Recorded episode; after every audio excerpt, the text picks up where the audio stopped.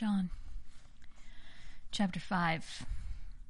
No long winding intro today.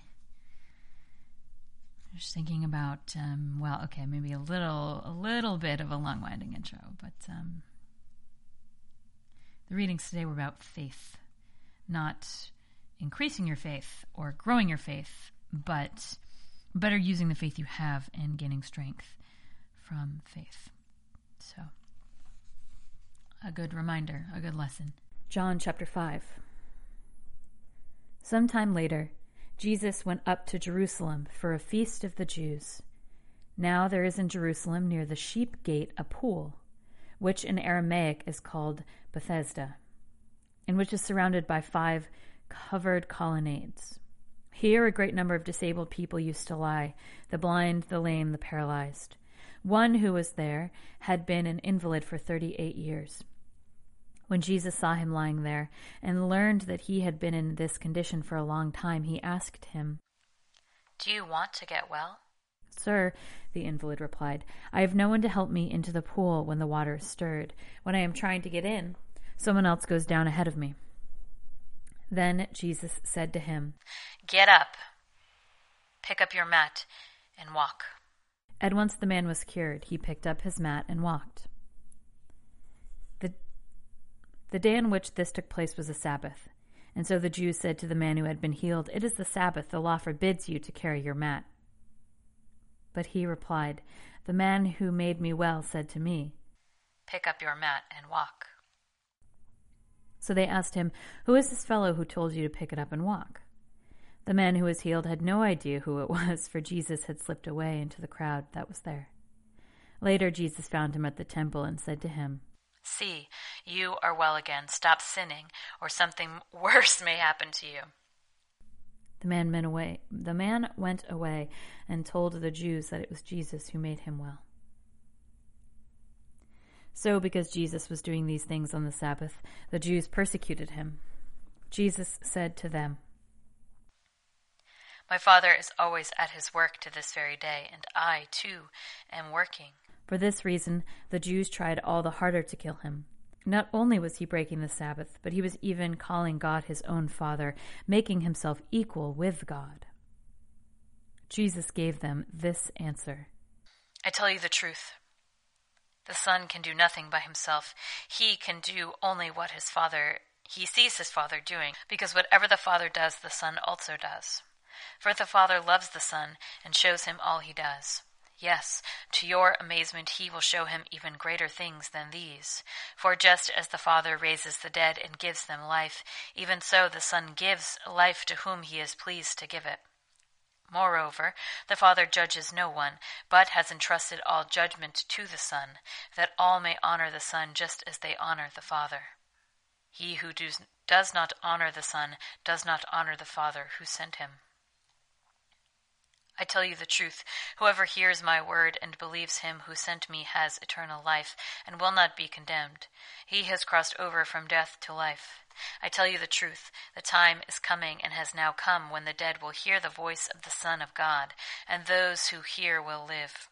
For as the Father has life in himself, so he has granted the Son to have life in himself. And he was given him authority to judge, because he is the Son of Man.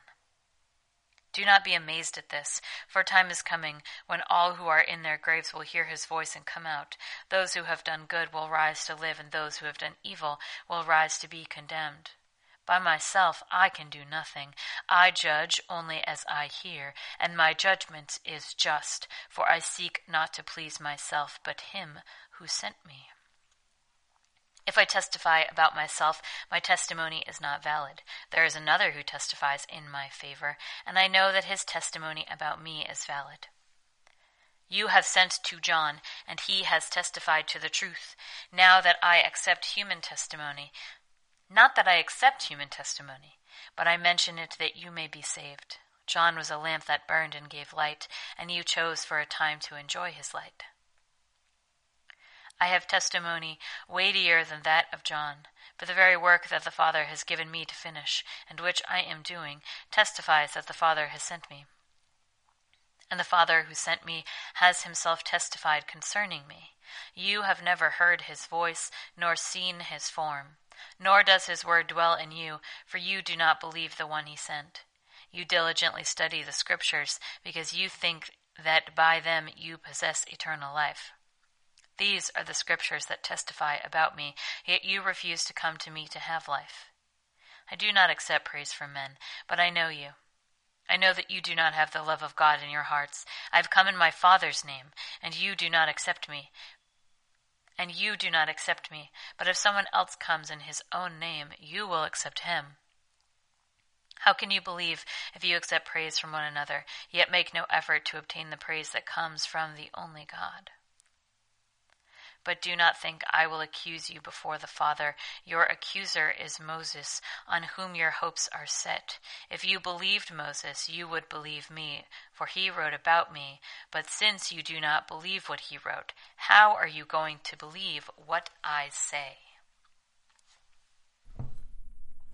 Chapter 6. Some time after this, Jesus crossed to the far shore of the Sea of Galilee, that is, the Sea of Tiberias. And a great crowd of people followed him, because they saw the miraculous signs he had performed on the sick. Then Jesus went up on a mountainside and sat down with his disciples. The Jewish Passover feast was near. When Jesus looked up and saw a great crowd coming toward him, he said to Philip, "Where shall we buy bread for these people to eat?" He asked this only to test him, for he already had in mind what he was going to do. Philip answered him, 8 months' wages would not buy enough bread for each one to have a bite." Another of his disciples, Andrew, Simon Peter's brother, spoke up. "Here is a boy with 5 small barley loaves and 2 small fish, but how far will they go among so many?" Jesus said, "Have the people sit down." There was plenty of grass in that place, and the men sat down, about 5,000 of them. Jesus took the loaves, gave thanks, and distributed to those who were seated as much as they wanted. He did the same with the fish. When they all had enough to eat, he said to his disciples, "Gather the pieces that are left over. Let nothing be wasted." So they gathered them and filled 12 baskets with the pieces of the 5 barley loaves left over by those who had eaten. After the people saw the miraculous sign that Jesus did, they began to say, "Surely this is the prophet who is to come into the world." Jesus, knowing that they intended to come and make him king by force, withdrew again to a mountain by himself. When evening came, his disciples went down to the lake, where they got into a boat and set off across the lake for Capernaum. By now it was dark, and Jesus had not yet joined them. A strong wind was blowing, and the waters grew rough. When they had rowed 3 or 3.5 miles, they saw Jesus approaching the boat, walking on water, and they were terrified. But he said to them, "It is I. Don't be afraid." Then they were willing to take him into the boat, and immediately the boat reached the shore where they were heading. The next day, the crowd that had stayed on the opposite shore of the lake realized that only one boat had been there, and that Jesus had not entered it with his disciples, but that they had gone away alone.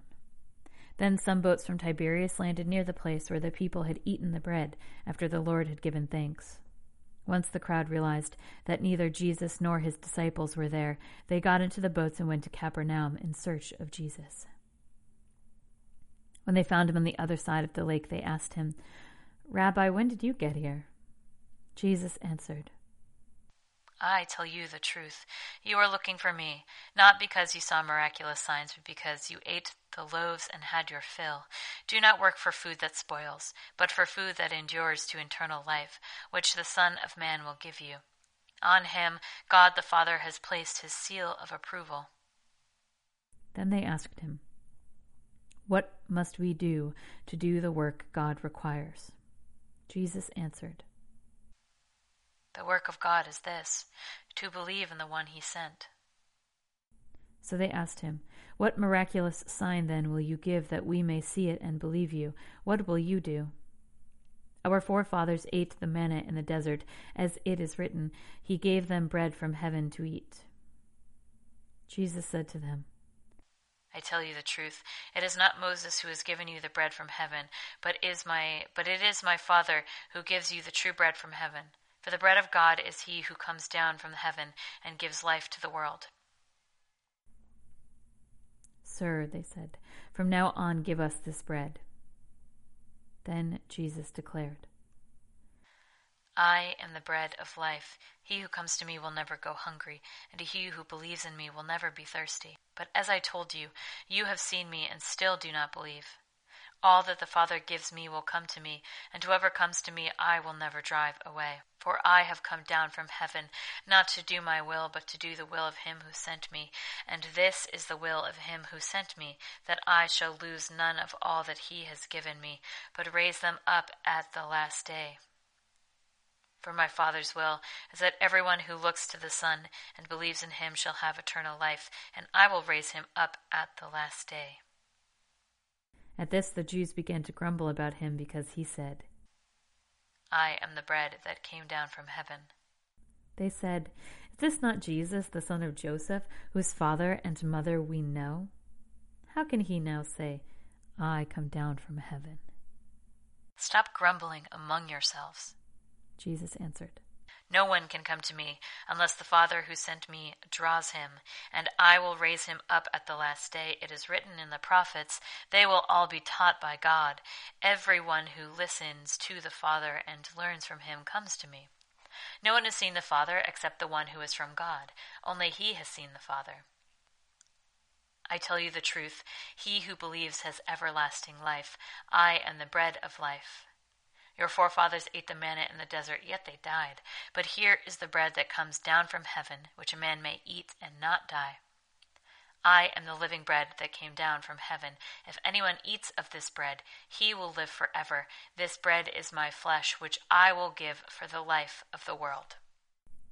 Then the Jews began to argue sharply among themselves, "How can this man give us flesh to eat?" Jesus said to them, "I tell you the truth, unless you eat the flesh of the Son of Man and drink his blood, you have no life in you. Whoever eats my flesh and drinks my blood has eternal life, and I will raise him up at the last day. For my flesh is real food and my blood is real drink. Whoever eats my flesh and drinks my blood remains in me and I in him. Just as the living Father sent me, and I live because of the Father, so the one who feeds on me will live because of me. This is the bread that came down from heaven. Your forefathers ate manna and died, but he who feeds on this bread will live forever." He said this while teaching in the synagogue in Capernaum. On hearing it, many of his disciples said, "This is a hard teaching. Who can accept it?" Aware that his disciples were grumbling about this, Jesus said to them, "Does this offend you? What if you see the Son of Man ascend to where he was before? The Spirit gives life. The flesh counts for nothing. The words I have spoken to you are spirit, and they are life. Yet there are some of you who do not believe." For Jesus had known from the beginning which of them did not believe and who would betray him. He went on to say, "This is why I told you that no one can come to me unless the Father has enabled him." From this time, many of his disciples turned back and no longer followed him. "You do not want to leave too, do you?" Jesus asked the 12. Simon Peter answered him, "Lord, to whom shall we go? You have the words of eternal life. We believe and know that you are the Holy One of God." Then Jesus replied, "Have I not chosen you, the 12? Yet one of you is the devil." He meant Judas, the son of Simon Iscariot, who, though one of the 12, was later to betray him. So Jesus knows even now that Judas will betray him, and yet he lets Judas remain. Does not stop him or ban him. He waits for the moment of Judas's betrayal. John chapter 7. After this, Jesus went around in Galilee, purposely staying away from Judea because the Jews there were waiting to take his life. But when the Jewish Feast of Tabernacles was near, Jesus' brother said to him, "You ought to leave here and go to Judea, so that your disciples may see the miracles you do." No one who wants to become a public figure acts in secret. Since you are doing these things, show yourself to the world. For even his own brothers did not believe him. Therefore, Jesus told them, "The right time for me has not yet come. For you, any time is right. The world cannot hate you, but it hates me because I testify that what it does is evil. You go to the feast. I am not yet going up to this feast, because for me the right time has not yet come." Having said this, he stayed in Galilee. However, after his brothers had left for the feast, he went also, not publicly, but in secret. Now at the feast the Jews were watching for him and asking, "Where is that man?" Among the crowds there was widespread whispering about him. Some said, "He is a good man." Others replied, "No, he deceives people." But no one would say anything publicly about him for fear of the Jews. Not until halfway through the feast did Jesus go up to the temple courts and begin to teach. The Jews were amazed and asked, "How did this man get such learning without having studied?" Jesus answered, "My teaching is not my own. It comes from him who sent me. If anyone chooses to do God's will, he will find out whether my teaching comes from God or whether I will speak on my own. He who speaks on his own does so to gain honor for himself, but he who works for the honor of those who sent him is a man of truth. There is nothing false about him. Has not Moses given you the law? Yet no one of you keeps the law. Why are you trying to kill me?" "You are demon-possessed," the crowd answered. "Who is trying to kill you?" Jesus said to them, "I did one miracle, and you are all astonished. Yet because Moses gave you circumcision, though actually it did not come from Moses, but from the patriarchs, you circumcise a child on the Sabbath. Now if a child can be circumcised on the Sabbath, so that the law of Moses may not be broken, why are you angry with me for healing the whole man on the Sabbath? Stop judging by mere appearances, and make a right judgment." At this point, the people of Jerusalem began to ask, "Isn't this the man they are trying to kill? Here he is speaking publicly, and they are not saying a word to him. Have the authorities really concluded that he is the Christ? But we know where this man is from. When the Christ comes, no one will know where he is from." Then Jesus, still teaching in the temple courts, cried out, "Yes, you know me, and you know where I am from. I am not here on my own, but he who sent me is true. You do not know him, but I know him, because I am from him, and he sent me." At this they tried to seize him, but no one laid a hand on him, because his time had not yet come. Still many in the crowd put their faith in him. They said, "When the Christ comes, will he do more miraculous signs than this man?" The Pharisee heard the crowd whispering such things about him. Then the chief priests and the Pharisees sent temple guards to arrest him. Jesus said, "I am with you only for a short time, and then I go to the one who sent me. You will look for me, but you will not find me, and where I am you cannot come." The Jews said to one another, "Where does this man intend to go that we cannot find him? Will he go where our people live scattered among the Greeks and teach the Greeks? What did he mean when he said, 'And you will look for me, but you will not find me,' and 'Where I am, you cannot come'?"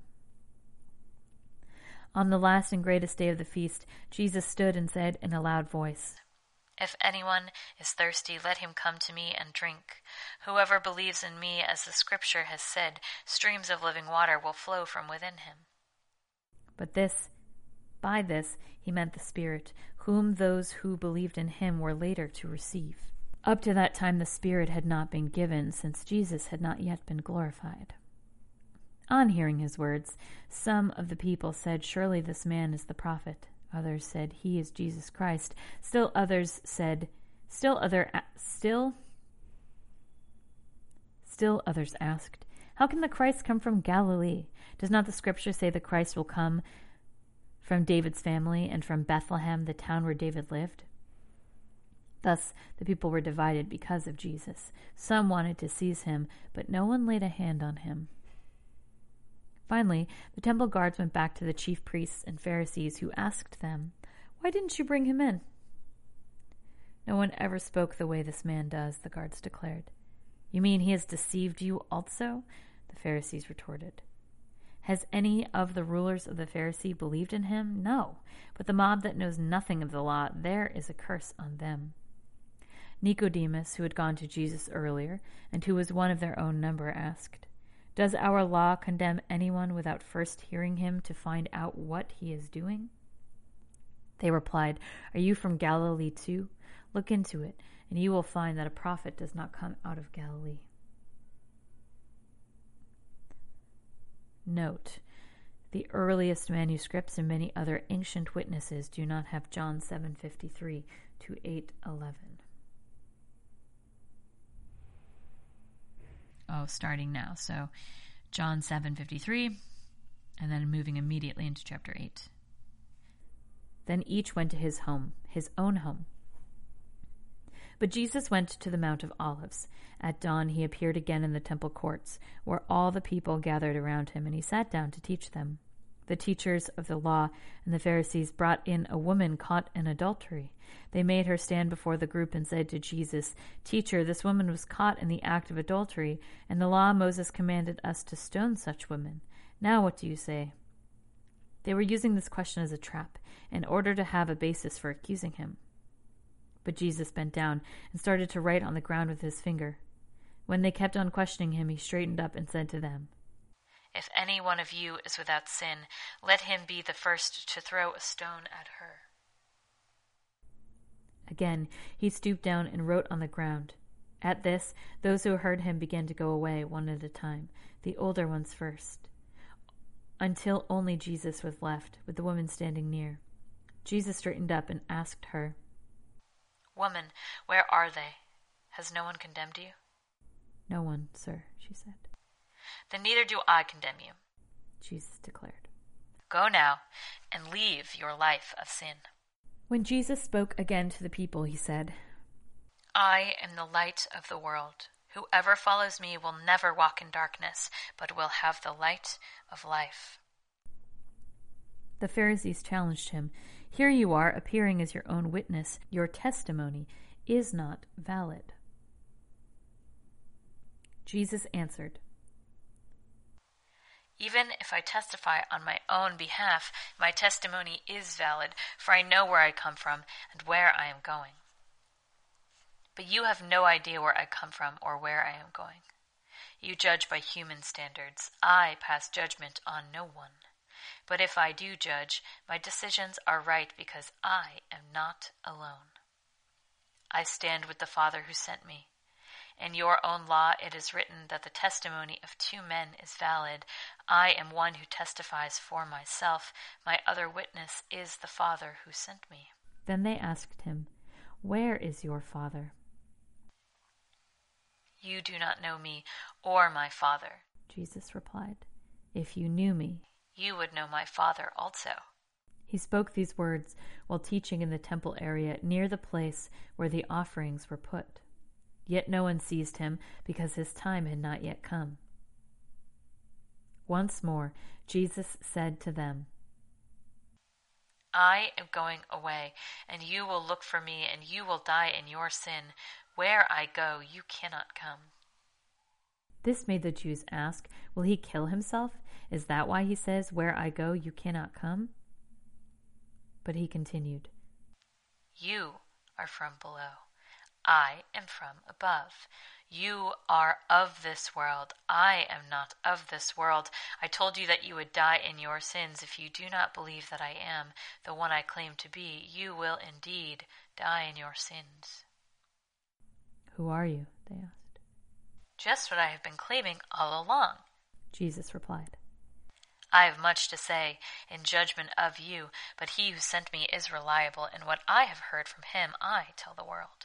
They did not understand that he was telling them about his Father. So Jesus said, When you have lifted up the Son of Man, then you will know that I am the one I claim to be, and that I do nothing on my own, but speak just what the Father has taught me. The one who sent me is with me. He has not left me alone, for I always do what pleases him. Even as he spoke, many put their faith in him. To the Jews who believed him, Jesus said, If you hold to my teaching, you are really my disciples. Then you will know the truth, and the truth will set you free. They answered him, We are Abraham's descendants and have never been slaves of anyone. How can you say that we shall be set free?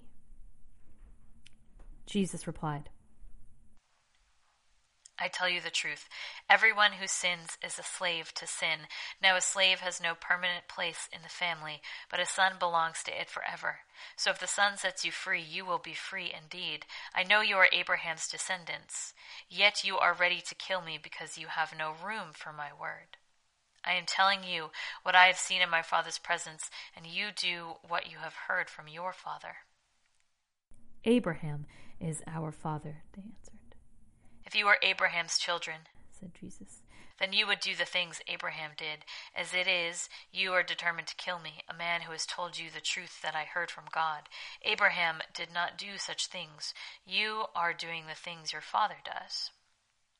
We are not illegitimate children, they protested. The only father we have is God himself. Jesus said to them, If God were your father, you would love me, for I came from God and now am here. I have not come on my own, but he sent me. Why is my language not clear to you? Because you are unable to hear what I say. You belong to your father, the devil, and you want to carry out your father's desire. He was a murderer from the beginning, not holding to the truth, for there was no truth in him.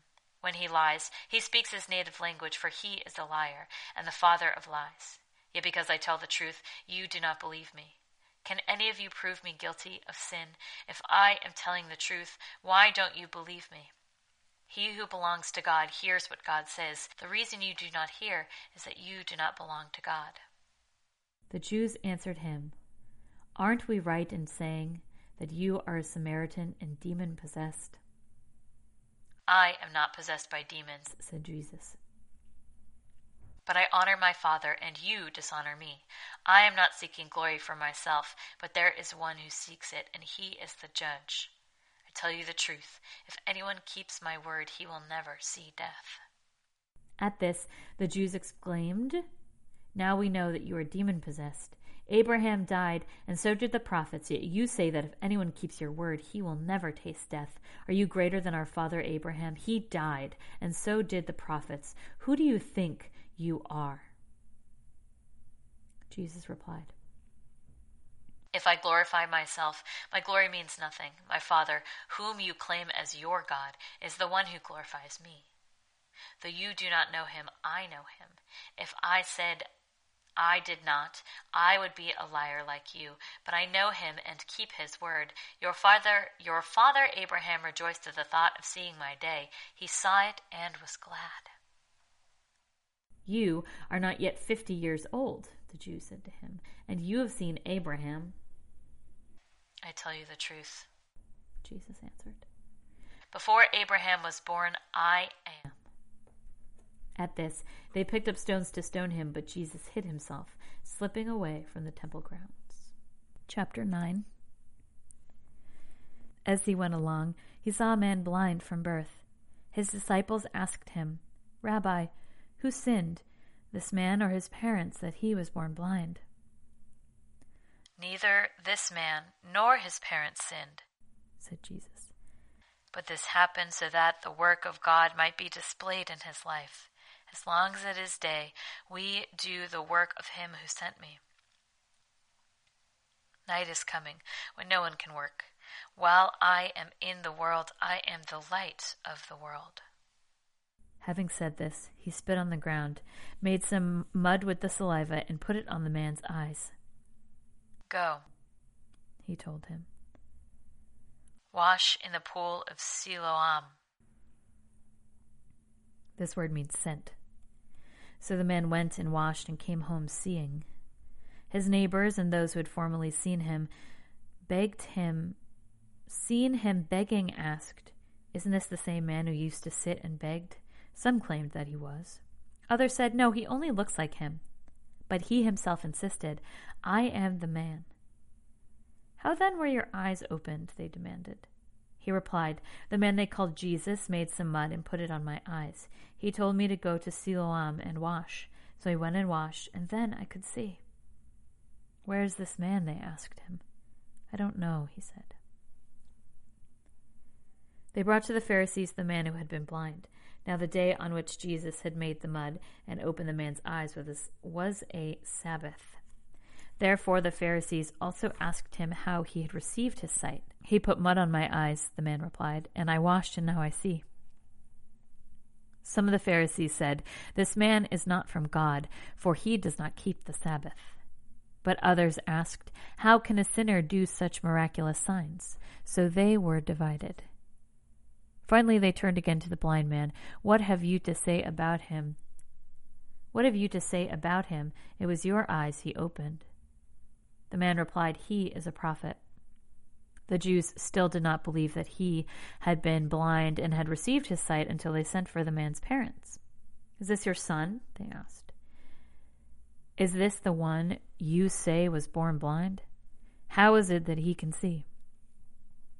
"We know our son," the parents answered, "and we know he was born blind. But how can he see now, or who has opened his eyes, we don't know.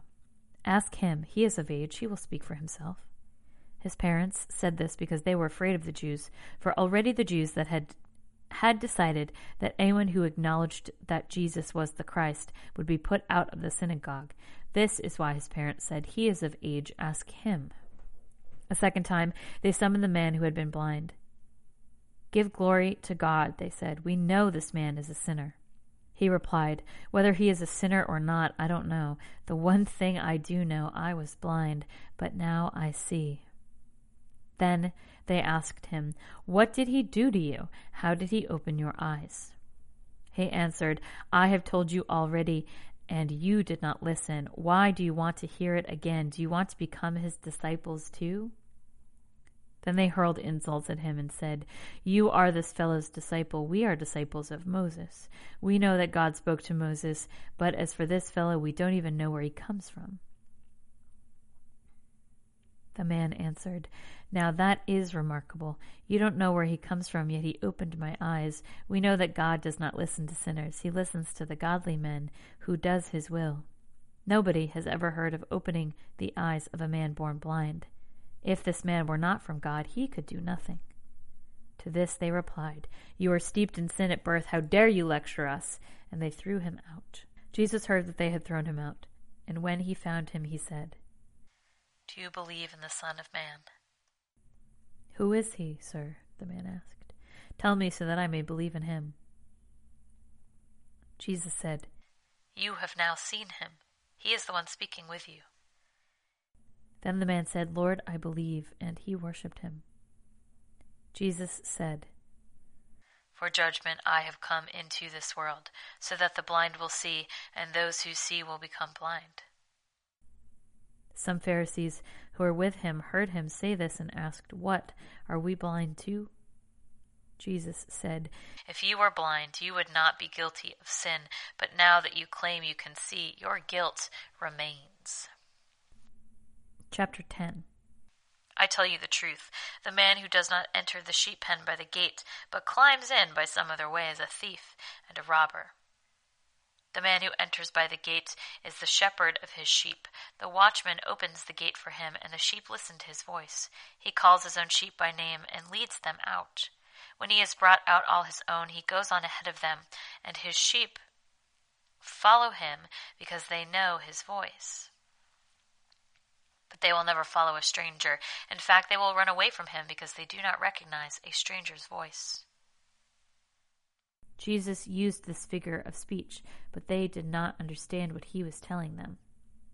"Therefore," Jesus said, "I tell you the truth, I am the gate for the sheep. All who ever came before me were thieves and robbers, but the sheep did not listen to them. I am the gate. Whoever enters through me will be saved. He will come in and go out and find pasture. The thief comes only to steal and kill and destroy. I have come that they may have life and have it to the full. I am the good shepherd. The good shepherd lays down his life for the sheep. The hired hand is not the shepherd who owns the sheep. So when he sees the wolf coming, he abandons the sheep and runs away. Then the wolf attacks the flock and scatters it. The man runs away because he is a hired hand and cares nothing for the sheep. I am the good shepherd. I know my sheep, and my sheep know me. Just as the Father knows me, and I know the Father, I lay down my life for the sheep. I have other sheep that are not of this sheep pen. I must bring them also. They too will listen to my voice, and there shall be one flock and one shepherd. The reason my Father loves me is that I lay down my life only to take it up again. No one takes it away from me, but I lay it down on my own accord. I have authority to lay it down and authority to take it up again. This command I received from my Father." At these words, the Jews were again divided. Many of them said, "He is demon-possessed and raving mad. Why listen to him?" Others said, "These are not the sayings of a man possessed by a demon. Can a demon open the eyes of the blind?"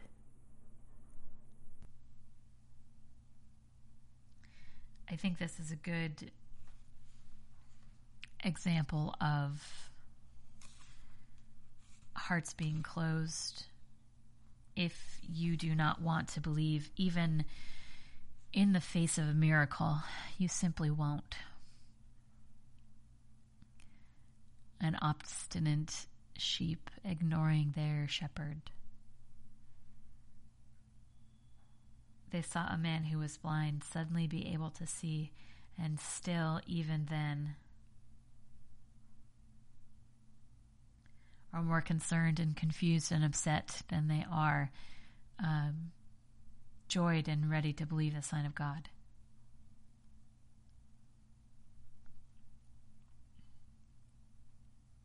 Then came the Feast of Dedication at Jerusalem. It was winter, and Jesus was in the temple area walking in Solomon's colonnade.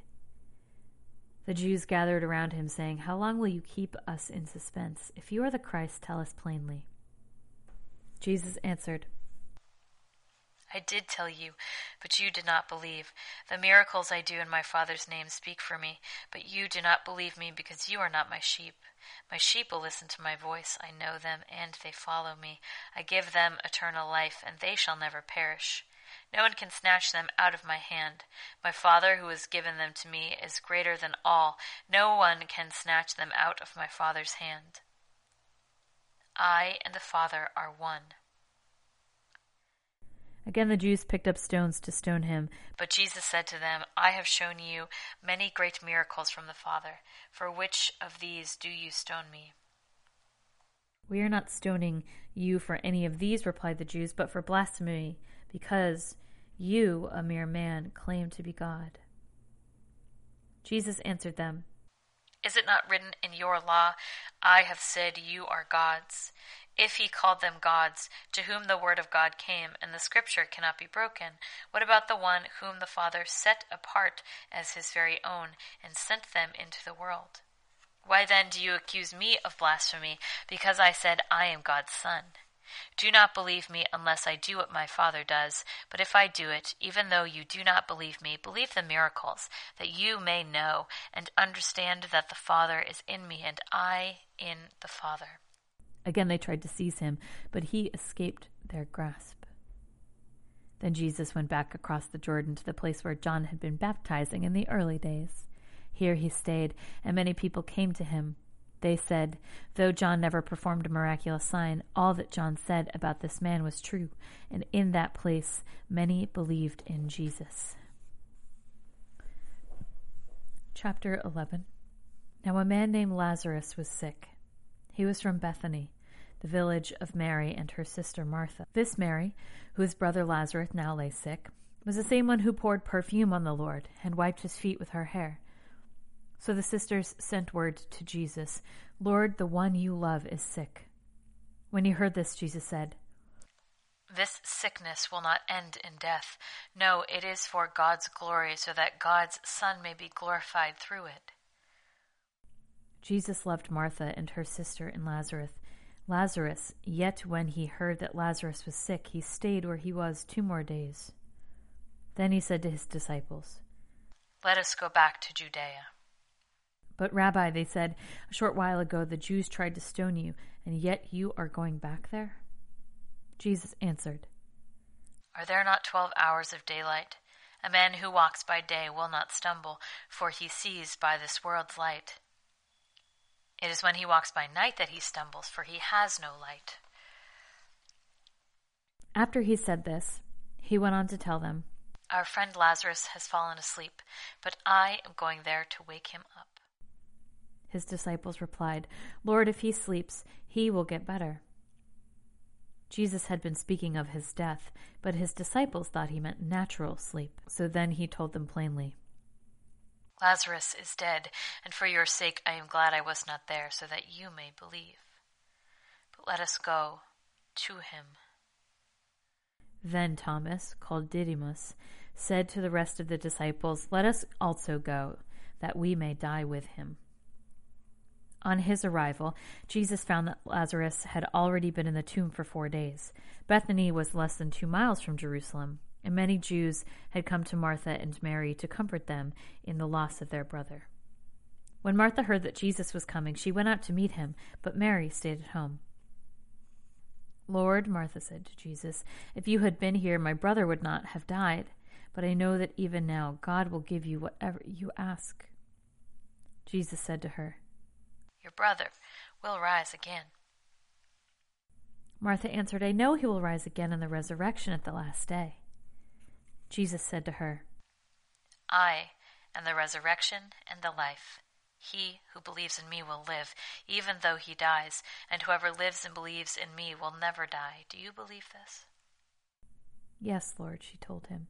"I believe that you are the Christ, the Son of God, who has come into the world." And after she had said this, she went back and called her sister Mary aside. "The teacher is here," she said, "and is asking for you."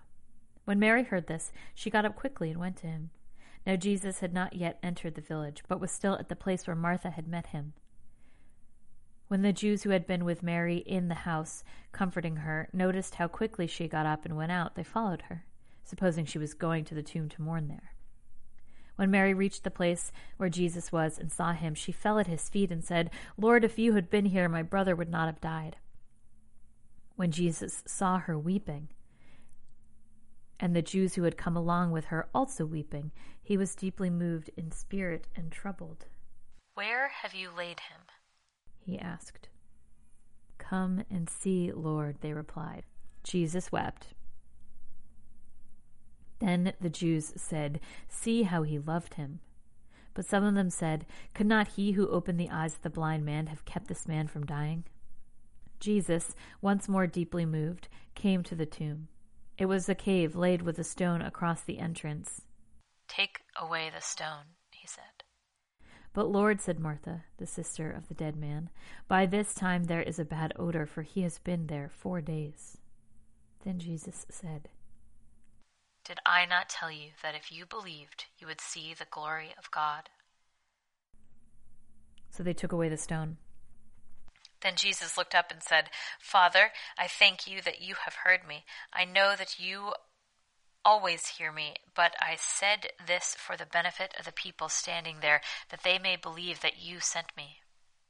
When he had said this, Jesus called in a loud voice, "Lazarus, come out."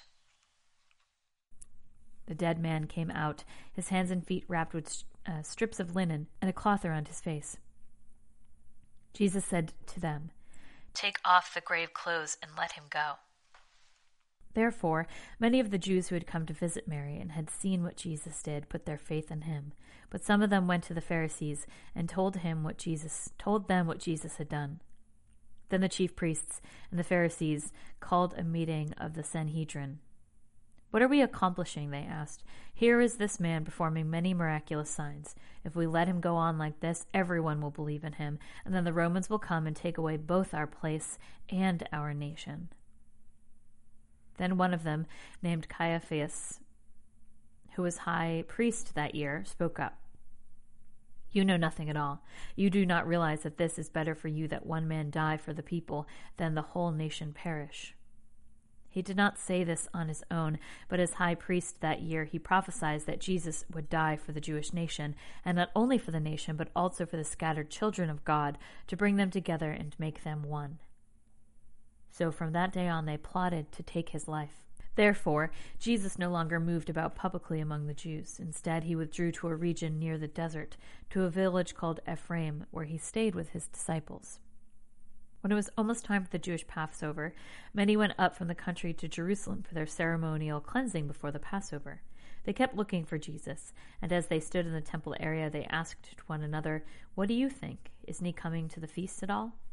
But the chief priests and Pharisees had given orders that if anyone found out where Jesus was, he should report it so that they might arrest him. Chapter 12. 6 days before the Passover, Jesus arrived at Bethany, where Lazarus lived, many whom Jesus had raised from the dead. Here a dinner was given in Jesus' honor. Martha served, while Lazarus was among those reclining at the table with him.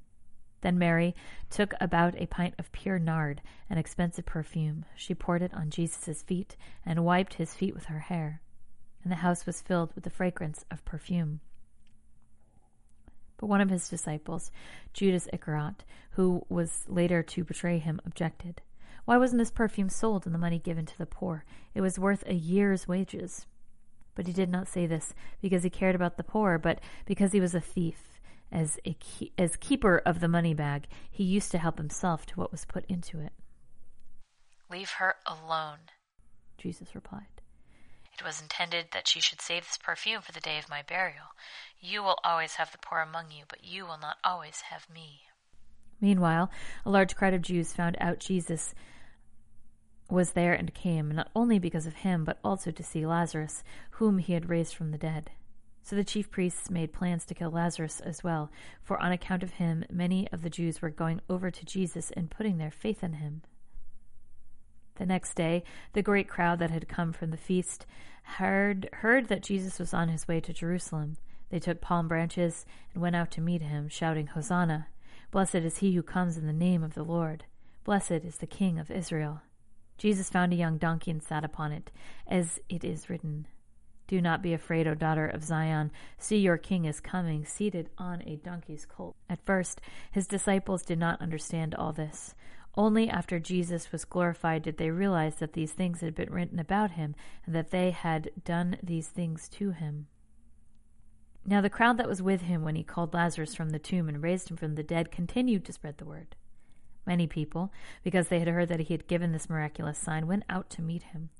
So the Pharisees said to one another, "See, this is getting us nowhere. Look how the world has gone after him." Now there were some Greeks among those who went up to worship at the feast. They came to Philip, who was from Bethsaida in Galilee, with a request. "Sir," they said, "we would like to see Jesus." Philip went to tell Andrew. Andrew and Philip in turn told Jesus. Jesus replied, "The hour has come for the Son of Man to be glorified. I tell you the truth, unless a kernel of wheat falls to the ground and dies, it remains only a single seed. But if it dies, it procures many seeds. The man who loves his life will lose it, while the man who hates his life in this world will keep it for eternal life. Whoever serves me must follow me, and where I am, my servant will also be. My Father will honor the one who serves me. Now my heart is troubled, and what shall I say? Father, Father, save me from this hour? No, it was for this very reason I came to this hour. Father, glorify your name. Then a voice came from heaven. I have glorified it and will glorify it again. The crowd that was there and heard it said it had thundered. Others said an angel had spoken to him. Jesus said, This voice was for your benefit, not mine. Now is the time of judgment on this world. Now the prince of this world will be driven out. But I, when I am lifted up from the earth, will draw all men to myself. He said this to show the kind of death he was going to die. The crowd spoke up. We've heard from the law that the Christ will remain forever. So how can you say, the Son of Man must be lifted up? Who is the Son of Man? Then Jesus told them, You are going to have the light just a little while longer. Walk while you have the light before darkness overtakes you.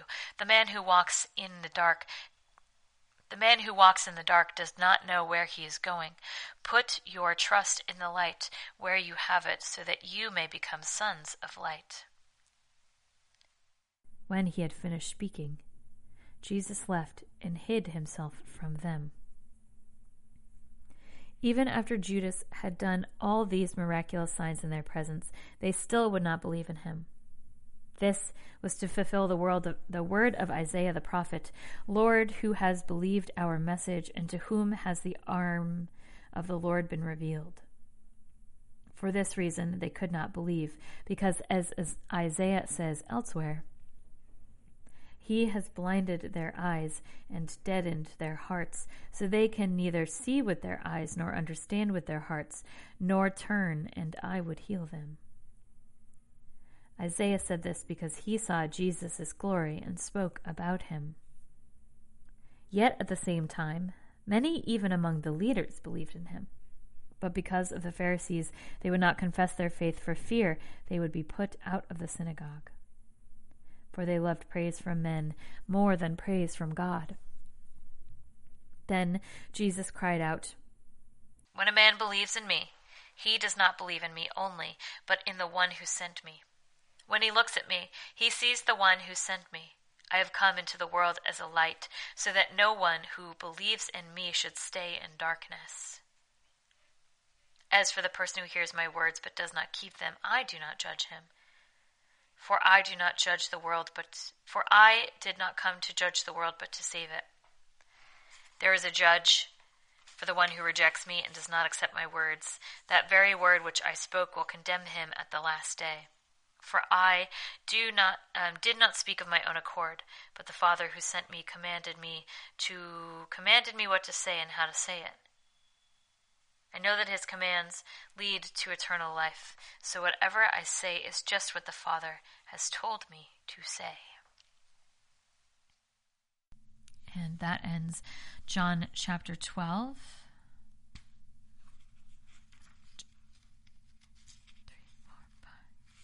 And we will finish John next week and maybe continue with Acts, but we'll probably just be at enough time to stop at the end of John. And don't you forget to let go and let God.